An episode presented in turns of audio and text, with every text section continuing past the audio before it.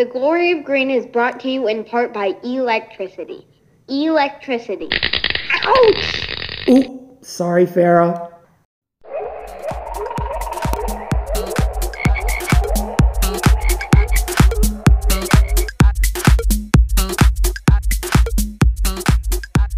Hello, and welcome back to the Glory of Green virtual garden.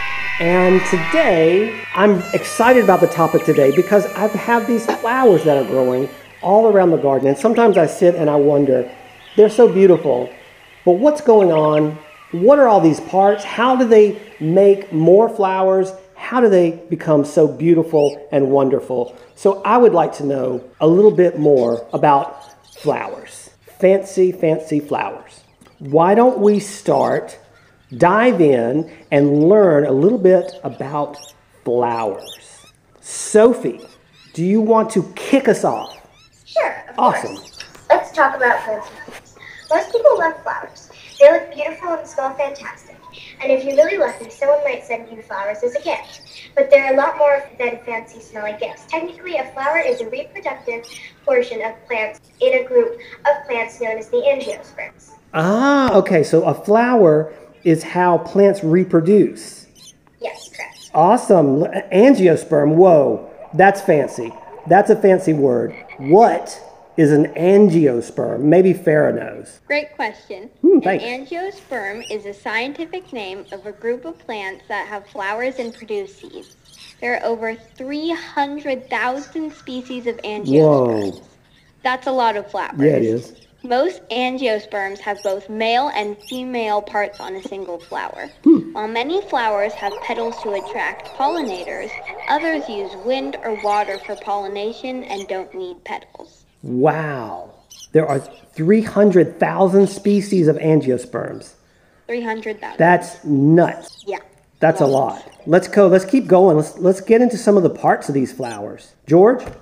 If a flower grows alone, like a lotus, it is attached to the rest of the plant by a stalk called a peduncle. Hmm. When flowers grow in clusters, each flower is attached to the main peduncle by a short stem known as a pedicel. The peduncle or pedicel attaches the flower at a spot called the receptacle. The Wow. receptacle also holds other flower parts, such as the petals, sepals, and ovary. Can you hmm. say peduncle three times fast? Peduncle, peduncle, p- m- maybe not. Can you do it, George? Peduncle, peduncle, peduncle. Oh, you guys are good. Peduncle, peduncle, peduncle. Sorry. All right, let's keep going. Oh, this is great. Brooklyn. Sepals and petals. Together, they're called the perianth of the flower. Petals and sepals are really both just fancy leaves with special jobs.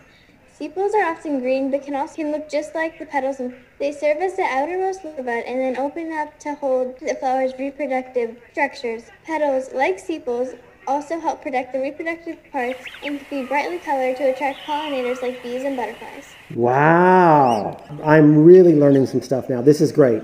George, what else you got? The stamens are the male parts of a flower and made of anthers and filaments. Hmm. The pollen is produced in sac-like structures called anthers. Each anther is held by a long, thin stalk known as a filament. Most flowers has the same number of stamens and petals. Okay, that's a good one. So the stamen of the flower is the male portion of the reproductive system. Okay, stamen, got it. All right, Annabelle, you're up. The flower pistil. The pistil is the female reproductive part of the flower. It is made of the stigma, style, and ovary. The stigma receives pollen and is on top of the stalk known as the style. The stigma is sticky so the pollen does not blow away. The attached ovary, which holds the seed known as ovule. Ah, okay. So female portion is the pistil, male part of the flower is stamen. Okay, great. I love it. Okay, Leo, bring us home.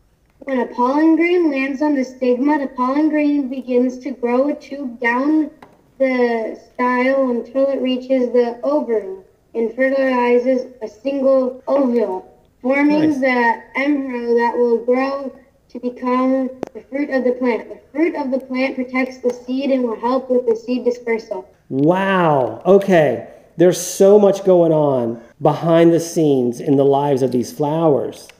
So this is how the, the plant is reproducing through their flowers. Wow. Angiosperms. We learned a lot today. You guys are fantastic. Why don't we end with a joke? Anybody want to hear a joke? We like jokes. Oh, great. Me too. Sweet. Okay.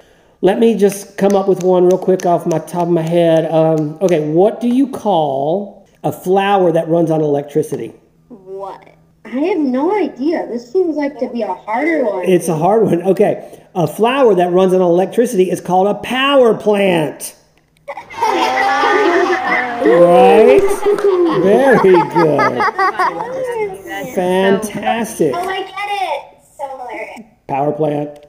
Awesome. Okay. Thank you. Now I know all about flowers. That was really, really good. There's a lot of information in there. Um, I'm going to have to listen to this podcast over and over. So thank you everyone for joining us. We've got some really interesting topics coming up. We got hippos, we got crocodiles, alligators, all kind of stuff. So we will see you all next time in the garden. Bye. Bye. Bye. Bye. Come back again to listen to a different podcast. Excellent.